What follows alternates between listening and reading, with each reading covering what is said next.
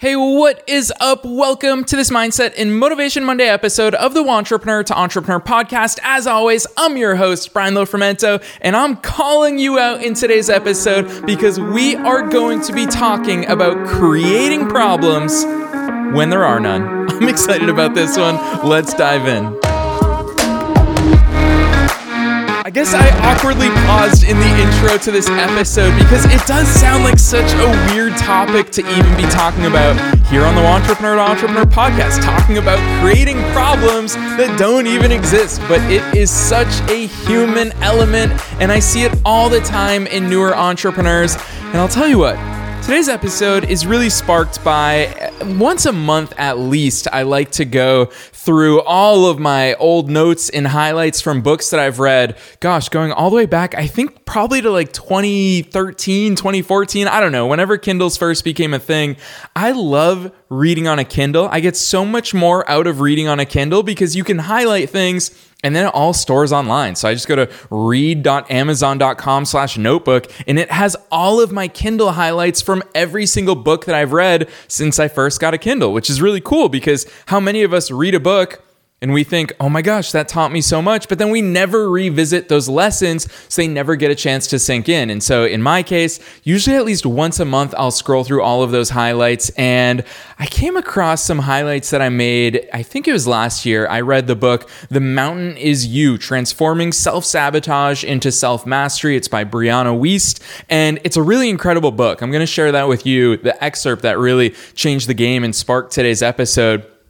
But before I do that, let's just talk very high level. What the heck are we talking about? Creating problems when no problems exist.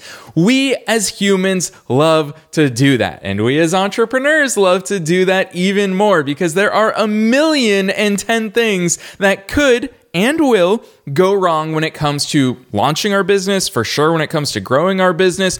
All of the things could happen because there's so many different moving parts of a business. There's sales, there's marketing, there's tech, there's email, there's your website. There's so many different things that could and likely will at some point go wrong. And as a result of that, we're all very aware, we're very conscious of all the problems that we will be facing as we grow our business. Why are we conscious of that? Because we watch so many entrepreneurial YouTube videos, we read entrepreneur business books, we read blogs, we listen to podcasts like this one. We listen to all these things and we hear about all the things that could go wrong and so, in our brains, because we are human and we love this stuff, and actually, I'm going to tell you a little bit more why in a second when I read an excerpt from The Mountain Is You. But we love solving problems. It's something that makes us feel productive. It's something that makes us feel challenged. It's something that we thrive off of is solving problems. However, that obsession in so many aspects stunts us in moving forward in our entrepreneurial growth path. And shout out to Jon Acuff. I love Jon Acuff as both an author and as a speaker. In his book Finish, Give Yourself the Gift of Done, Jon Acuff, it's it's one highlight that I made. He literally wrote, he goes, "Worrying about your book's marketing plan when you haven't even finished writing the book is a noble obstacle. I love how he calls these things noble obstacles. When we talk about problems that don't exist, that's in that book what Jon Acuff calls a noble obstacle. It's something that sidetracks you. It's a valid point. Worrying about your your book's marketing plan is a valid point. One day you will have to cross that bridge, but worrying about it today when you haven't even finished the book, you don't even have a book, that's a noble obstacle. And I hear it all the time for newer entrepreneurs. They're like, yeah, I really want to offer this product or service. I really want to go get clients, but I got to solve this thing first. That's a noble obstacle. That is creating problems that don't yet exist. I can't tell you how many newer entrepreneurs I've talked to and, and they've said, Oh, yeah, I'm working on a new advertising campaign and I can't wait. I want to make my grand announcement. I want to start getting in front of my ideal customers. And I say, well, that's awesome. When are you hitting publish on that? When are you hitting go live? When are you launching it? And they always say, well, first, I'm worried that, you know, I'll have too much traffic, I'll get too many leads, I don't have the right email autoresponder sequence set up, I don't even have a sales team, I don't even know where I would turn if I get so many so many people who are interested in buying from me. I don't even know how I'm going to ship this product. I don't even know how much shipping is going to be. I don't even have the boxes. They're inventing all of these problems. These are all noble obstacles. And I'm going to break it down because I think this psychological aspect of these problems that I highlighted in the book, The Mountain Is You, I think it's really interesting to hear about why we do this as humans and as entrepreneurs. So I'm going to read this excerpt from The Mountain Is You. Here it is. What we fear most is what our minds identify as the least likely threat that we cannot control. If the threat is highly likely, we don't fear it, we respond to it. That's why most worry comes from not just identifying the one thing we cannot control, but the one small, unlikely thing we cannot control. So, why do our minds need this though? Can't we just enjoy what we have and be grateful? To a point, absolutely. But our minds also need adversity. And that's why it's instinctual to keep creating problems, even if there aren't any real ones in front of us. The human mind is something called anti fragile, which means that it actually gets better with adversity. So that's the end of the excerpt that I wanted to share with you here in today's episode. And I love it for so many different reasons. But the thing that really stands out for me this isn't a book about entrepreneurship, by the way, it's just a, a self development book. The Mountain is You. Love it. Highly recommend it. But the reason why to me this stood out in entrepreneurial terms is because if there's one trait that I identify with most of being an entrepreneur, and how I know you and I both are because we're both entrepreneurs is that we love solving problems. We love it. We thrive under it. And when I hear about this, this concept, this psychological concept of being anti fragile, that's so fascinating to me. We actually get better with adversity. I looked it up and it's actually in a lot of different cultures, particularly in Asia. A lot of Asian cultures believe that certain things come back stronger after being broken. And I love that concept. I can see how true that concept is. Whether you apply the concept of anti fragility to sports, how, how strongly, how fiercely, how competitively we bounce back in the face of adversity. We've seen those stories time and time again.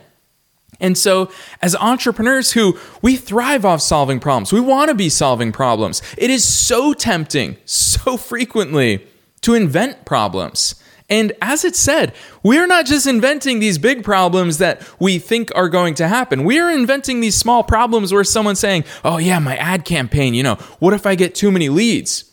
Do you know how few times that has happened? That is an amazing problem to happen. So the fact that you are finding, using that as what Jon Acuff calls a noble obstacle, that you are trying to solve that problem that doesn't yet exist, guess what? It's probably not going to happen. And it's something I remind myself of all the time. When I'm launching new marketing campaigns, when I'm launching a new offer, I think to myself, oh my gosh, what if this one in a million thing happens? And then I remind myself, it's a one in a million time thing. Who cares about it? It's a one in a million time thing. If it does happen, okay, I thrive on adversity. I will solve it. But I'm not going to delay taking action. I'm not going to wait because I'm busy creating problems that don't exist.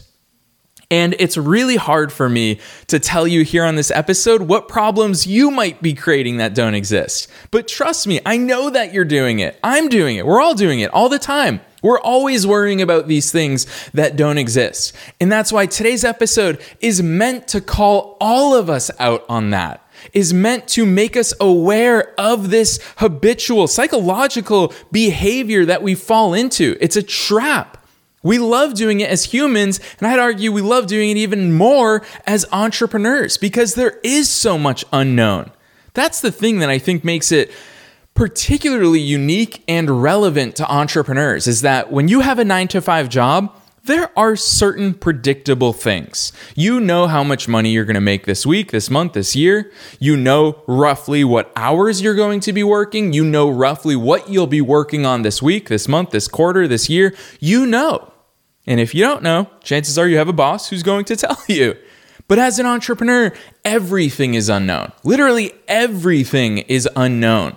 And it almost gives us a blank canvas to be even more creative in the problems that we create in our minds and the problems that we distract ourselves in solving when those problems don't actually exist.